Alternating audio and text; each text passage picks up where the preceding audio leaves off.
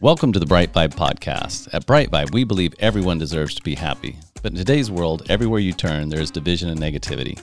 At Bright Vibe, we have created a global movement to bring 8 million people together who are inspired to live bright, live bold, and share bright vibes. Alone, it can be hard to change, but together we can change the world. Welcome to the Bright Vibe podcast. So, Jacqueline M. Baker, welcome to the show today. So happy to have you on. Thank you. Wonderful. And I'm excited to be here. Yeah, we're going to talk about leadership today, but we're going to talk about it from, I think, an angle that's a little bit different, which is kind of this that we're all leaders. And I love that message that you have in your books and in your podcast and the stuff that you put on your website. But you are the founder, to kind of give our audience an introduction, you are the founder of Scarlet um, which is a consulting firm that consults businesses on leadership. You also have a podcast. You've written uh, two books, one that's just launching now, The Unexpected Leader Discovering the Leader Within You, which is literally coming out as you're listening to this podcast. So uh, we're excited to talk about that as well. But tell us a little bit about you. And when we say leadership, we're not just talking in a corporate setting, we're talking about everybody's a leader in their own life. And, and we're going to let the expert talk to us about that why on earth where where how did you come to leadership or that or that space I appreciate that question because it's important that I set the foundation of why I'm in this space before we actually dive deep into it. To be completely honest with you, Matt, I actually have been in the entrepreneurship space for a long time. I started my first mm-hmm. company in my early 20s, which is a wedding and event production business that mm-hmm. led me to find my love for etiquette and protocol, which I know you didn't mention anything about that, but that is a part of my world. right, right. I Actually, I did read that. I did read that about etiquette, so I'm going to ask you questions about that. And there's some, one other nuance to that, but I'll wait till you get. To, I'll let you tell us your background. Okay. There you go. Absolutely. I started Scarlet, our leadership consultancy, 10 years ago with the intent to teach etiquette to teen girls, Matt. That was completely. Oh, interesting. So that's why we started this work. And literally, about six months into the work, corporations started to call, like the Detroit Lions, like Ernst and hmm. Young, like Nike, like Department Department of Defense because they really wanted to get access to the training that I was providing to youth and also to professional teams as well. And when I think about teen girls, I also think about the Detroit Lions. No, those two things don't connect. I, am like, those don't connect at all. So, how on earth do you connect training etiquette to teenagers oh, to the Detroit Lions? How, that. how is that bridge? How is that bridge built? I don't get it. Don't do this to me. I live in a household with a super Detroit Lions fan. You are messing up my household right now, Matt. But mm-hmm. um, once um, corporations started to call, mm-hmm. I realized, oh, they there's an opportunity. Number one, to serve more people. Of course, teaching etiquette to teen girls is really important. Yes, but I realized that oh, there's this entire different world of other consumers who would be interested in this training as well. And so, what I've learned over time, Matt, is that people and organizations weren't necessarily asking for etiquette training. They were asking for leadership training. They were asking us to yeah. help them to develop their leaders. And etiquette is one of the ways that we do that. And so now, 10 years into doing this work, we are a fully fledged and fully operating leadership consultancy that teaches mm-hmm. to organizations and individuals and nonprofits all across the country and beyond. But truly and honestly, that is how I got into the space. That is amazing. That's amazing. And so help me understand because you know when I'm thinking etiquette, what the pictures in my mind are like is the fork on the right or is the fork on the left or you know which glass is you know which you know I'm thinking table settings, but uh, which you know very rarely if ever in my life have I eh, for those of the people that know me and are listening, have I ever been at a formal dinner where I actually had to figure that stuff out? But I, I've been to lots of dinners, but not that formal. How does etiquette dovetail with leadership? I guess how did that? Because again, I'm kind of thinking it's a weird stretch from the girls to the Detroit Lions. Now I'm thinking it's a etiquette. I've never heard professional etiquette, I guess, like that. Or and and I've been in a lot of leadership training. I've I've never heard the word etiquette in a leadership training. So what's that mean? Absolutely. The problem or the challenge that the world of etiquette has is that most people don't think of it in capacities outside of forks, knives, tea parties, yeah. the queen, curtsying, mm. White House right. state dinners. No one thinks of right. it outside of that capacity. But the definition of etiquette is the accepted code of behavior for particular situations. That's it. It has nothing to do with huh. fanciness or forks yeah. or knives, any of that. Mm-hmm. And it's funny that we just started talking about the lions a second ago because it is the easiest way for me to bring to light how mm-hmm. etiquette shows up in our lives. And I'll ask you, Matt, you clearly mm-hmm. know a little bit about football. What's one thing that man, one man does to another man on the football field? It's perfectly fine. No one asks any questions. it's perfectly acceptable. What is it? Yeah, yeah, yeah. And I do this to my friends just to jack with them, but especially if they're at the gym, right? I'll walk up and they're in, uh, they're like on the treadmill, and I'll just smack them on the butt real hard and go, "Good game," right? I'll go, and then they'll just look, they'll turn a little red, and then they'll laugh and look around see if anybody's watching. right. And you probably don't do that too much walking down the street. You probably don't do no, that. No, people, right? That's the accepted code of behavior for that particular situation. And right. now more than ever, considering where we're at in the world, considering the adjustments that we've made from virtual to in person, mm-hmm. we need some guidance on what the accepted codes of behaviors are in particular situations. So etiquette mm-hmm. expands well outside the dining table. It expands to, okay, if I'm on a virtual call, is it cameras on? Is it cameras off? Mm-hmm. If I'm navigating mm-hmm. from a professional setting to an after work happy hour, is it sleeves off? Is it sleeves on for a woman? Just little things mm-hmm. that we just take for granted that we don't really mm-hmm. think about like how what's my code of behavior here and so it's another opportunity for people to be confident in how they're walking and navigating through spaces especially new spaces that maybe you've never been in before and so i would think of it more like that versus i'm getting fancy and going to see the mm-hmm. queen and i got to figure out right. what to, to use so, so think of it a little bit more like that matt you could almost say accepted social behavior for any given setting when we're navigating and, and again uh, this is all new to me. That's why i love having great guests on the show. It's because it's like huh and, I, and and i do it usually naturally but i'm not doing it with forethought or like what is appropriate in this situation so that yeah. it's i guess you're making good connections and you're relating to people. And as a leader you want to make sure people feel comfortable around you and your presence i would Absolutely. assume right Absolutely, but I'll take it one step further because yeah. I know that you said social settings. It's not mm-hmm. just social settings, right? It mm-hmm. is also professional settings as well. Mm-hmm. mm-hmm. And as a leader, as you're seeing yourself as a leader, as you are impacting and influencing other people, guess what's happening? They're watching. So if they're looking at Jacqueline as the leader and I am not you know, doing whatever the accepted codes of behavior are in any particular situation, it's going to be a whole bunch of people that are following me that are going to mm-hmm. copy what I'm doing, and then it's going to compound and compound and compound. And so it's not just in social settings; it's also very much professional settings as well. Mm-hmm. Oh, definitely.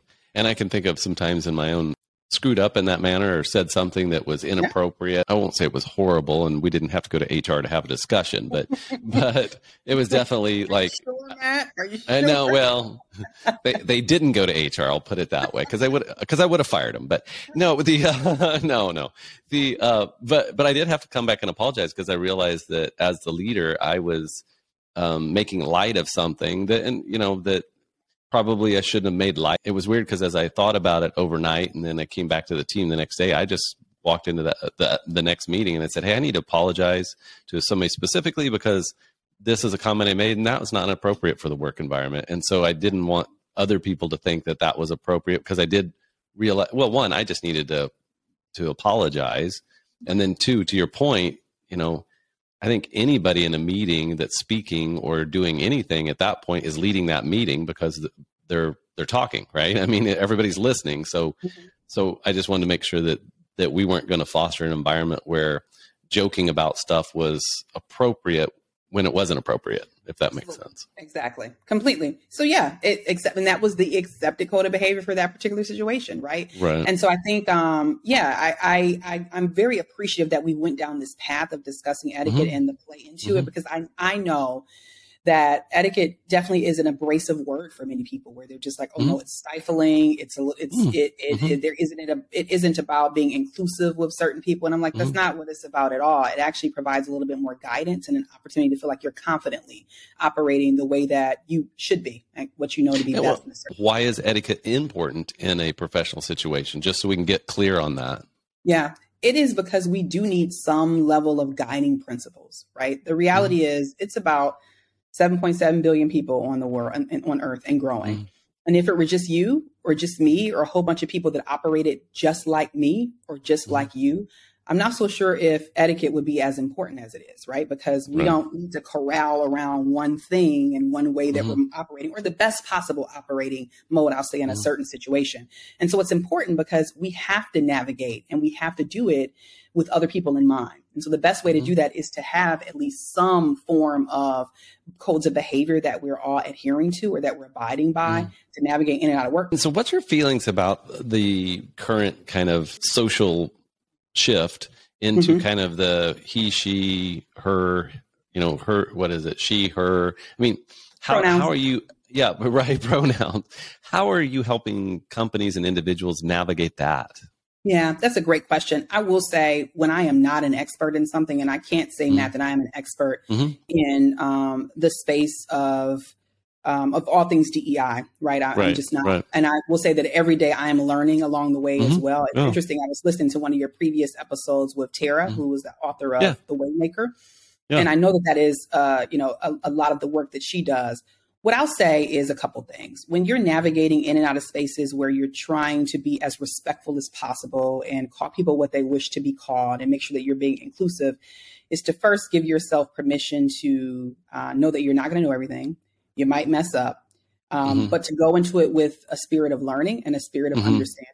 Um, I think that that is the baseline of okay, I'm not going to get this right. This is something a little bit new, um, and let me lean into it. But I think um, I think that the world of pronouns is I, I, wouldn't say it's necessarily changing quickly but it is something that is a lot more um, actively discussed versus what mm-hmm. it was a few years ago. And to make yourself available to learn is what the advice that i'll give people that are trying to figure out like how do i navigate this space? But i can't say that i'm an expert in that world Right. And I appreciate that. And and as you were saying that about kind of being in a, a, a learner mindset, I remember when uh, George, you know, the unfortunate death of George Floyd a couple of years ago, and uh, pre-COVID, gosh, a couple of years ago, that's probably been three or four.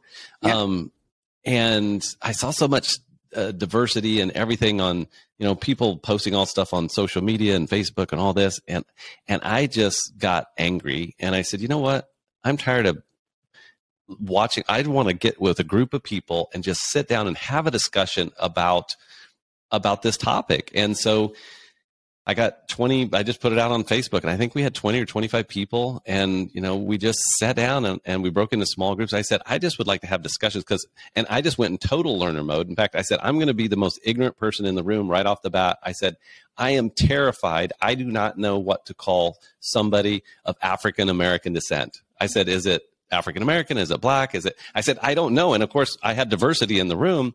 And this, I remember this this big buff bodyguard guy, a school bodyguard. He was he's real. If I don't know what to do, then engage with people that are in that space, so that I have a deeper understanding and compassion and knowledge and empathy for whatever they're going through. Right? Yeah, I would say too, Matt. A couple other mm-hmm. just key important yeah. things while we're in this realm is I appreciate that when we first jumped on in our pre conversation, you were very mm-hmm. adamant about finding out how I wanted to be addressed. Are you mm-hmm. Jacqueline? Mm-hmm. Are you Jacqueline? Are you Jackie? right. I said, you can call me all those things except Jackie. Like, I don't go right, by Jackie.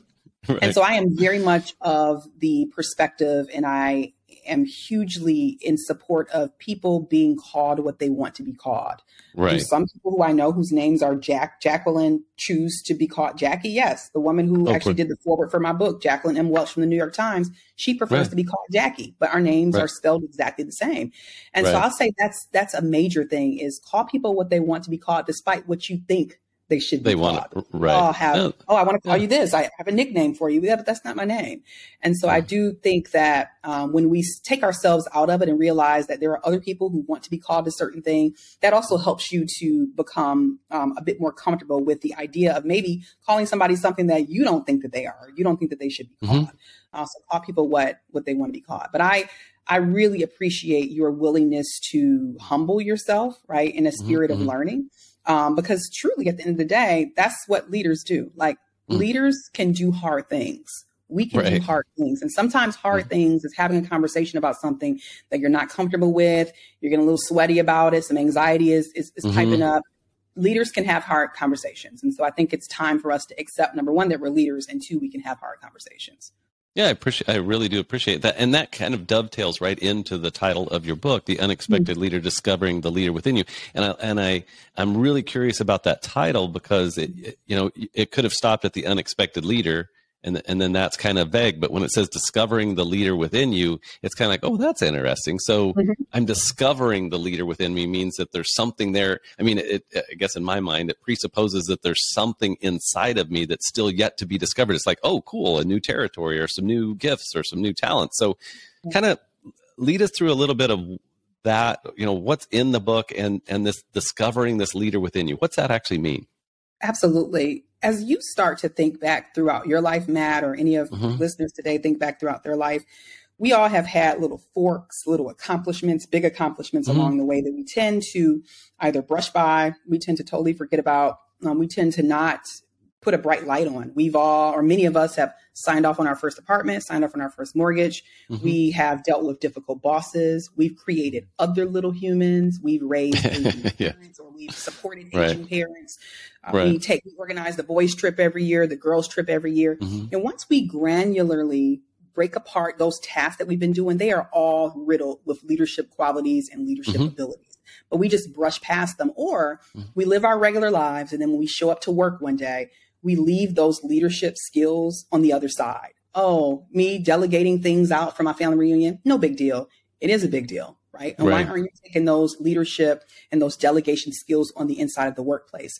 And so discovering the leader within you is, as a tagline, is just such an opportunity to remind people that throughout their entire life, probably starting very young in their life, they have been exercising or engaging in activities that have helped to define the leader within, that's within them. But they have to remember that. You have to remember, like, oh, I did this and I did that. And really, that equates to this in the workplace. That equates to having great communication skills mm. in the mm. workplace. But I just leave it at the front door.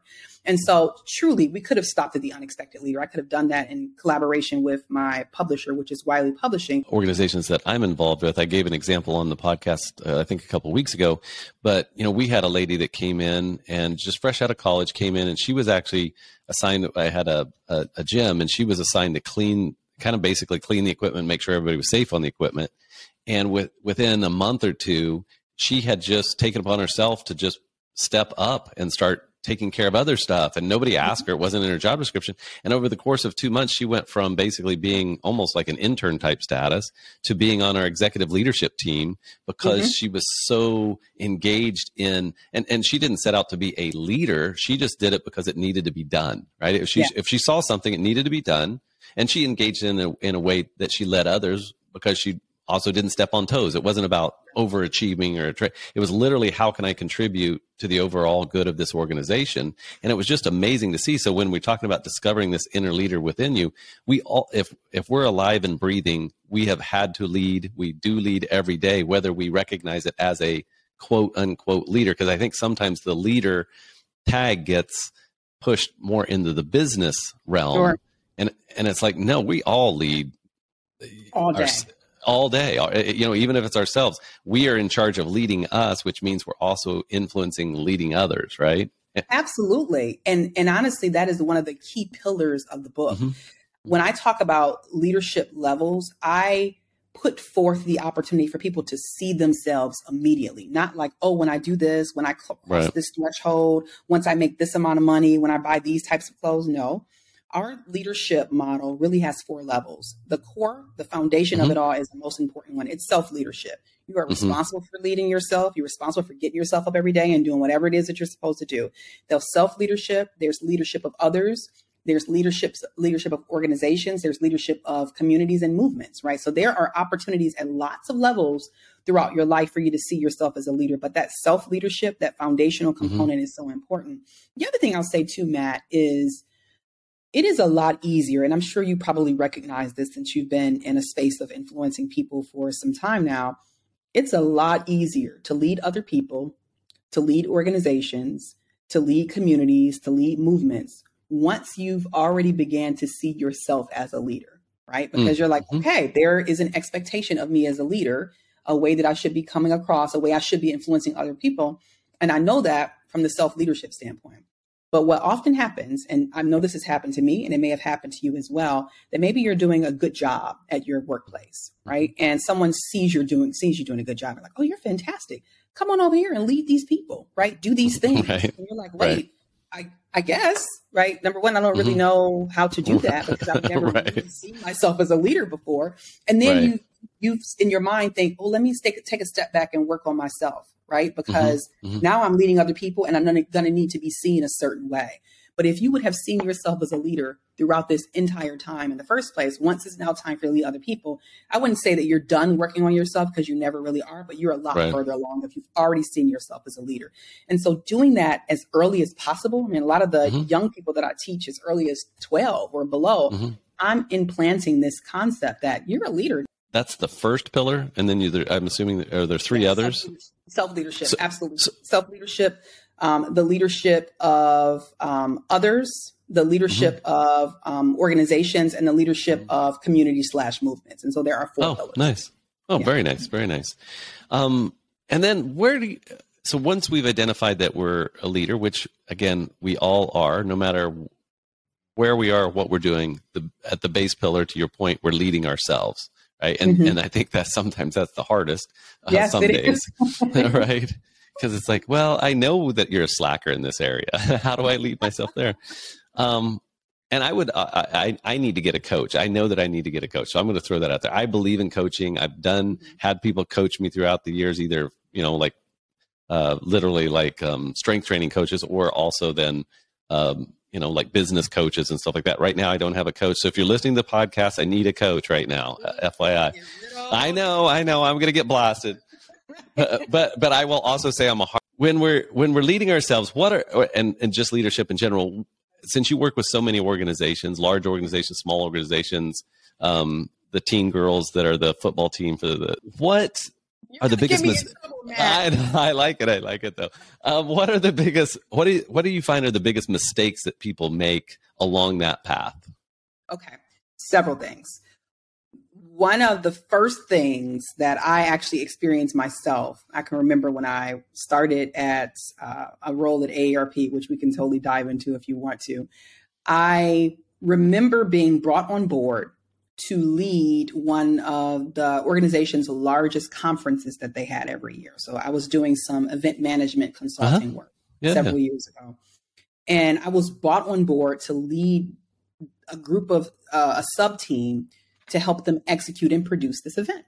Mm-hmm. And every week when we met, it was an extensive team uh, from different different people from different parts of the organization. I recall coming to the into the meeting trying to squeeze my chair in on the side, right? So they're mm-hmm. important mm-hmm. people, and I'm doing air quotes here in this meeting. I, you mm-hmm. know, was just trying to fit in on the side. And I was leading the meeting. I was sending out the agendas. I was the whole run of show person. I was handling it all. Mm-hmm. I kept trying to squeeze in on the side. So finally, one guy, uh, the senior leader, said to me one day, he said, "Why don't you just just why do you keep doing this? Like, why don't you just sit at the head of the table? Where you're the leader here. Like, we all know you're the leader. You know you're the leader here. Like, stop trying to like wedge your way in on the side." And that's mm-hmm. the mentality that I had. And physically, that's what I was doing is I wasn't taking my place as a leader. Mm-hmm. I was just like, oh, I just want to fit in. Like I, I don't want to be seen any differently. When in fact, everybody else is like, we know what's up. Like you're, you're here to tell us what to do. You're here to direct us. And so one right. of the biggest mistakes is that people don't see themselves as a leader through action. Right. Mm, when, mm. when someone says, Hey, you're get up and give the presentation. This is, we're looking for you to direct us to then do that. So when you mm-hmm. have the leadership role, when you have the helm, when you're the captain of the ship, be the captain of the ship. Like don't try to pretend like right. you aren't you don't have the power or the influence that you have. So that's one big thing. Secondly is the power of your voice. I am a huge advocate of each of us using our privilege in using our voice. And what mm-hmm. I mean is there may be times when you're in the back of a meeting, uh, you're in an all staff meeting, you have a burning question, and you're just like, mm, let me not say it because uh, it's, it's a silly question. Uh, I'm nervous about it. Oh, my manager's in the room and they're not going to like if I ask this question or whatever it is. More often than not, that question that you're burning to ask, several other people have that same question. Right. You're just waiting on somebody to ask it. And so using your voice. Now, I know when I say using your voice, what I really want to say is public speaking. But I know that hmm. public speaking has scares the hell out of people. Exactly. Right. And I know right. this. I am right. uh, privileged in that in the fourth grade, my favorite mm-hmm. teacher, her name is Miss Leanna Jackson. She's still alive to this day.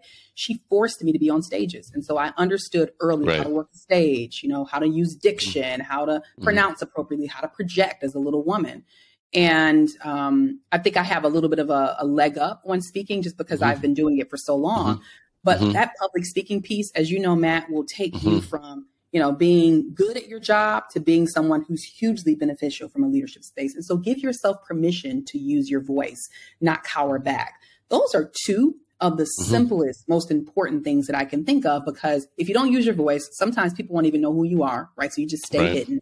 And then if you don't take advantage of the light that's shined on you, sometimes that light will dim, right? Because people are like, oh, they mm-hmm. don't, they don't want to lead. They don't want the spotlight. They don't want to be the captain. And then you look up and they're not asking you to do it again. And so I think mm-hmm. by taking advantage of those two opportunities to lead when you have the opportunity to visibly lead and use your voice, you can propel yourself well beyond where you might be right now. Right. And I agree 110%. I mean, I've, I don't know why. I think I was, always, I think I was born just to entertain people sometimes, even though I'm not an entertainer. Um, but I was a talker, I think, at birth. Like, um, because my mom once. Hi, everybody. Matt's yeah, here. exactly. Um, my, my, right, sort of. My mom tells a story of once when I was uh, three years old, and of course, you know, this was in the 70s, so people were a little more free with where their kids, you know, with their kids and the space that the kids had to roam around in. But at three, she turned around and I wasn't in the house, and that did freak her out. And she went out and I wasn't in the yard, and I wasn't at the neighbor's yard.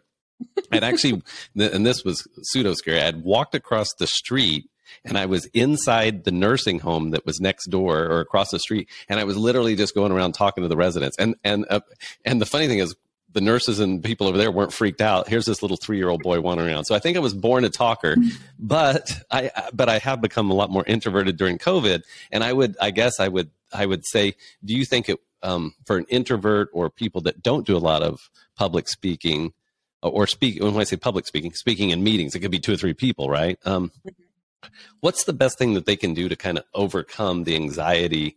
of that situation or, or the you know the fear of oh my god i've got to literally it could be two or three people right it depends on how right so how do they, how do people get past that mm, i love this question matt and the reason why i love it is because it's a really real challenge that people have all the time with mm-hmm. managing the anxiety around using yeah. your voice and right. to be very frank and honest with you i am someone who's been managing anxiety since 19 and most mm-hmm. people have a hard time wrapping their mind around that. For someone like me, mm-hmm. who's very out front, very visible, mm-hmm. who comes across very clean, like I understand exactly right. what I'm about to say, and I do.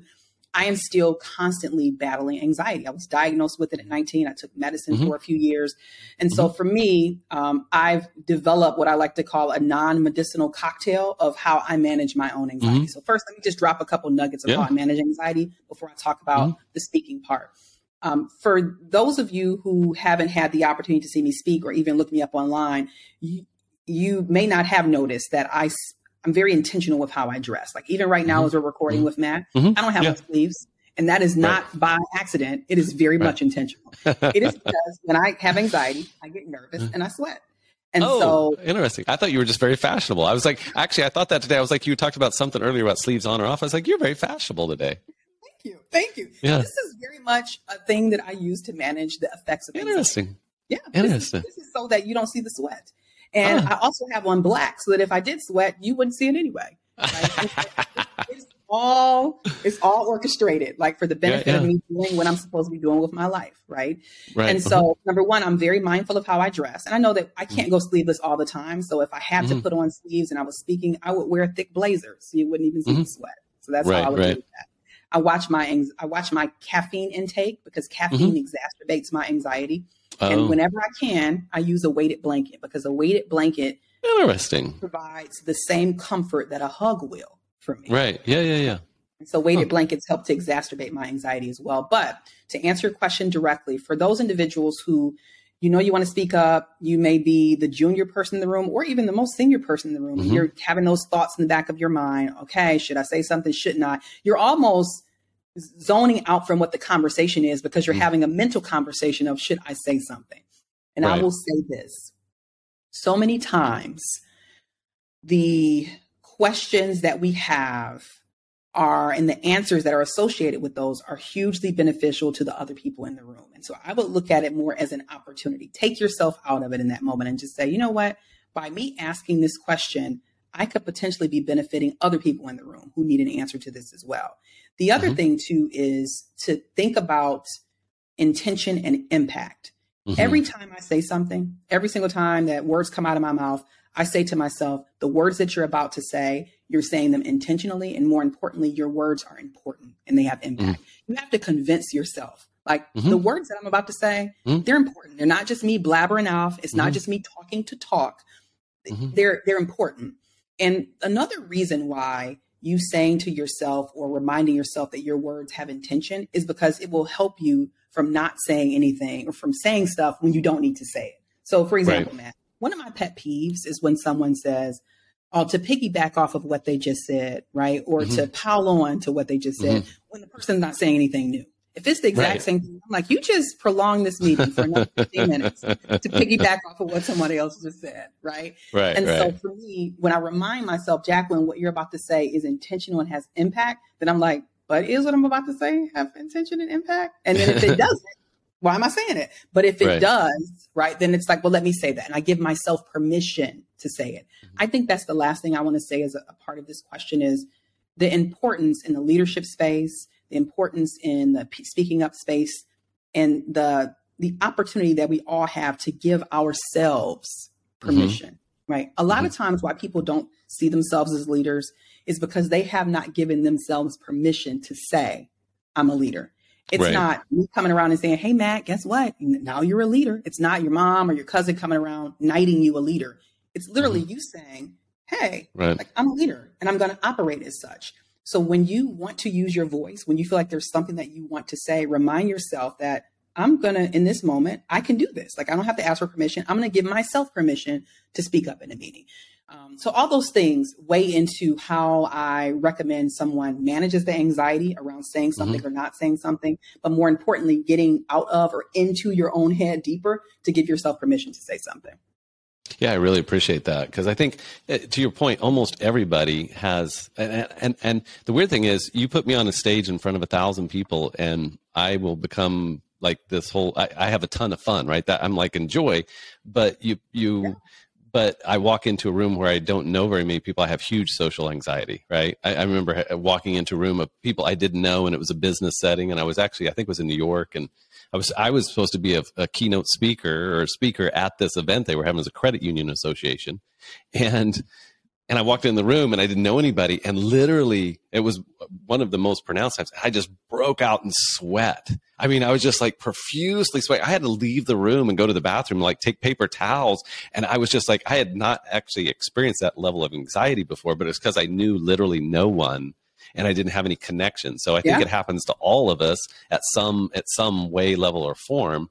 But you know, to your point, every if, if you have something important and relevant to say, and even if you're questioning if it's important and relevant, then it is important and relevant. If you're questioning, is this important and relevant, then something about that is coming coming up to be said. Maybe it's not the exact thing you were going to say.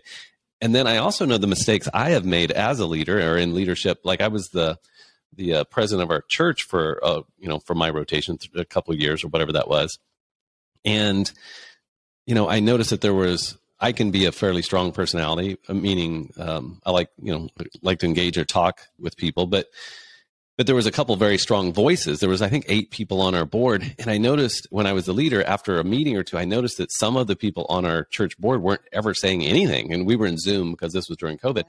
And, and I was like, you know what? I'm not being a very good leader because I am not making sure that everybody has the opportunity to use their voice. So I'd, I'd like to kind Absolutely. of, for, for, for leaders out there, I think one of the biggest mistakes that leaders can make when they've been leaders for a while and get too comfortable is that they f- forget that it's the most effective meetings are when everybody has the opportunity to share their wisdom versus two or three people sharing wisdom and then everybody else just going along. That's not really, you're not really getting the value, right? You're not getting the true value of what that meeting could be. Right. You're not. And I'll say this is an important mm-hmm. stop that we're making in this conversation. Mm-hmm. How essential it is for a leader to recognize when they will talk so that they will leave space for other people. So right. imagine that it's a brainstorming, a conversation, right. and the question is thrown out what do we all think about this?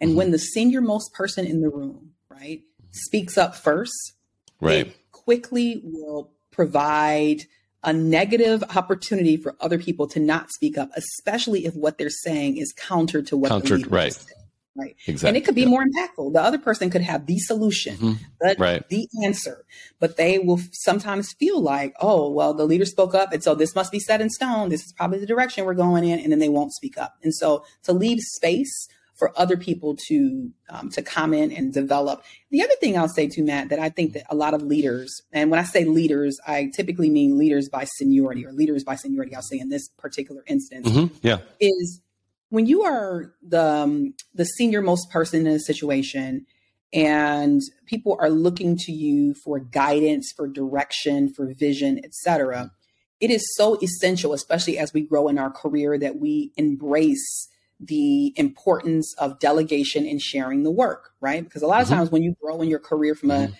from a leveling standpoint you get less and less time right less mm-hmm. and less words to say things when you commit to leading other people, right, in an effective and efficient way, you empower them to get the skills they need to grow, to help mm-hmm. scale whatever it is that you're growing, to help build, you know, a bigger department, a bigger business, uh, a, a, bigger startup, if that's what you're doing. And when you don't take your opportunities seriously as it relates to empowering other people to be leaders, guess what happens? You still end up with all the work. You end up with mm-hmm. way more meetings than you need because other people don't feel like, okay, I have the autonomy. I'm seen mm-hmm. as a leader. I can move forward and get stuff done. And so uh, I think that that is also, in addition to what you were just saying about mm-hmm. um, leaders and their voices, one of the other big mistakes that sometimes a lot of um, vision let them actually lead don't micromanage or undermine right i've seen that happen yeah. in organizations too absolutely and i will say that experience of stepping aside right i won't mm-hmm. even necessarily say stepping mm-hmm. back but stepping aside so they mm-hmm. still see you they know that mm-hmm. I'm still, i still support you but i'm just over here to the right. left that right. happened to me in a forceful way last year, mm-hmm. if I'm being honest. Last mm-hmm. August, I contracted COVID, mm-hmm. And it was at a, a, very essential time within a team that I was leading at the time where we were producing some really heavy, important things. And I was right. at the helm of that. Right. And guess what I had to do? I had to step mm-hmm. aside because I was sick. But then a month right. later, my father passed away suddenly, oh, unexpectedly. And so yeah. I had to manage grief I right. was managing running a business. I was managing being a leader at a large organization at the time as well. But right. that was honestly one of the biggest opportunities, unknown opportunities I had in my life to truly challenge myself to completely step aside. Because really, I was mm-hmm. it was a little bit by force. sickness and grief was right. Totally of course, yeah, yeah. But it happened at a time when I had already decided I was going to leave corporate because I, I, left corporate actually almost exactly six months ago, um, oh, early mm-hmm. this year. And it was a great opportunity, even though it was uh, sadness on the agenda, for me to allow my team to flourish. Hey, I have been coaching you all and guiding mm-hmm. you all. We have two huge things that we're producing, and I am not there because I can't be there. And so, honestly, looking back, that was a proof point to me that, okay, I'm planning on leaving this large organization. And I know that the team that I've been leading all this time, they're ready. Like they they they don't need mm-hmm. to rely on me to give them all the answers to everything. They they can operate fully, effectively, efficiently without Jacqueline being there. And so I think that that in many ways gave me permission to leave a role that I actually loved at the time. I, I served mm-hmm. as the vice president of startup programming at AARP mm-hmm. Innovation Lab. So I was responsible oh, for uh-huh. all startup discovery work all across the mm-hmm. globe. Loved the work, to be honest with you, mm-hmm. Matt. But mm-hmm. sometimes, right, as a mm-hmm. leader, you have to give yourself permission to do the thing that you know you're supposed to be doing with your life. Right. This is another facet of leadership. Um, but mm-hmm. that those unfortunate sets of events that happened last year really set the course and provided me with the confidence to let my team just go and fly. Right. I really appreciate that. So I've got two more questions. Um, why is this so important to you? Why is this leadership space? Why do you write? I mean, books are commitments, right? I've not written a book, but yeah. from the people I've talked to, they are like heavy duty. I've got a lady that's writing a book that a, a friend of mine, and she was like, yeah, it's going to be launched in 2024. I'm like, holy cow. That's a, right. I mean, so that's a commitment, right? Um, so why is this word leadership? Why is this work? Why is it so important to you? I believe that most of us are just one decision away from doing the things we really want to do, starting the things we really want to start, tackling the skills that we really want to tackle. And we are devoid of giving ourselves permission and seeing ourselves in whatever it is that we want to do or be. I actually, ironically, own a couple of trademarks, Matt. I own mm. two class trademarks of Just Start. And it mm-hmm. is because I've committed my world and my life to helping people start the things that they truly want to do and elevate to their next level of leadership. And mm-hmm. if I can provide another tool, another resource, another perspective, a way for people to look at themselves differently, and a book, The Unexpected Leader Discovering the Leader Within You, is the way to do that, then so be it. And so for mm-hmm. me, my biggest hope for this book is that people get their hands on it. My biggest hope is that they read it and they see themselves a little bit differently. They see that they are mm. able to operate as a leader today, And they also see that they don't need me or you or their mom or their boss to come around and knight them as a leader, mm-hmm. that they see themselves as at it and they commit every day to putting one foot in front of the other, acquiring up some more skills and getting better and better and better. That's the reason why I wrote this book. That's the reason why I wrote my first book called Leader by Mistake, Becoming a Leader One Mistake at a Time. I want people to truly see what's possible for their life and the people that they impact through reading this book and actually taking some action. Love it, love it, love it. I'm going to switch mm-hmm. direction just a little bit for this last question because it's something I think that's re- relevant. Uh, oh, here you go. I was I didn't even tell you in pre-show I was going to do this. So uh, the um, the uh, it's, it's, not going to be a big curveball. The um, but it is something I think that's fairly relevant post COVID and still as as we're kind of waking up from our slumber to some degree. Dinner parties. You say that you love dinner parties. You're a dinner party advocate. You're like this is your this you have a magical dinner party uh, power of some kind. So, so I know this is, but I know this is a little, little different. But you, you put it in your bio, so it's free game. The um, d- dinner parties. Why do you love dinner parties? You know, it is so interesting as you grow older as a human how you recognize mm-hmm. the things that were implanted in your life early that you're just like, uh-huh. oh, uh-huh. that's why I like that. That's the way right. reason I am the way I am. And mm-hmm. you know, you could be a fully fledged adult one day and like, oh wait, that thing that happened when I was seven, that's why I'm this way. Right. Well, yep. growing up, um, I recall my mother being uh, someone who was very welcoming of having other people over. Like she was the cook in the uh-huh. family. But then as I grew older, I, my aunt raised me beyond 12 years old. Our mm-hmm. house was the safe house. And when I say the right. safe house, yep. what that mean is when any of my friends got kicked out, my cousin's friends got kicked out, you could come stay with us. It was just the, right. safe house. The place to come. Yeah, yeah. Absolutely. The safe place to come. The rule my yeah. aunt just said is, you know, your your payment is chores. So you had to do chores. I love it. And I recognized over time that I got this uh, I'll say superpower implanted in me mm-hmm. of appreciating the ability to gather and how important uh-huh. it is to gather mm-hmm. and to share space. And luckily, I ended up marrying someone who's just like me. He loves to oh, gather. We can right. have a dinner party at the drop of the dime, and he's totally all about it. You know, right? And when I think about um, people coming into my space, I find it to be an honor and a privilege and important mm-hmm. that when they come over, they are thought of. That it is not about me. I put myself mm-hmm. in the servant leadership yep. role you exactly. like, what yeah. are your uh, what are your allergies? What type of mm-hmm. cocktail mm. do you like? Let's have that mm. for you at the front door. I mm-hmm. turn more towards what do they want. And for me, it's also secretly another way for me to continue refining my own leadership skills uh-huh. and a way for me to passively pass that off to other people. I believe mm-hmm. that people learn the most. I will say that I've gotten out of the routine of, I, have never really hosted at my house well very often. And I've, I've been married about eight and a half years. And, you know, part of that, most of that we've had small children and kids. And so we, we've hosted a, a few times, but we really haven't hosted, hosted a dinner party at our house. So yes, I definitely you send me an invite and I will figure out how to get to your place, right? And I'll bring my wife and my two kids. Maybe not the two kids. Well, listen, I, I, yeah. one thing I do want to say that's really important because you just made mm-hmm. the statement. You said, I don't know if I host well. Right. And I would challenge that. And the reason why I would challenge that is because it is right in the vein of our overall conversation about leadership. The mm-hmm. way that I host and the way that I host the guests that come over to my house mm-hmm. has should have nothing to do with the way that you host and the way ah. that your guests come over to your house. And it's not right. to say that there aren't some things that are just like, hey, coasters are good, and this is the type right. of champagne glass that goes with champagne, or any of those types of things. Right, it's more like, are you meeting your people that you're having over in a way that they expect and in a way that feels good to them? Right. And right. Uh, about, you know, the way that I host or I cater to people is about me and those people. And I want mm-hmm. people as our, you know, maybe one of our final takeaways mm-hmm. to think about that in terms of your leadership style.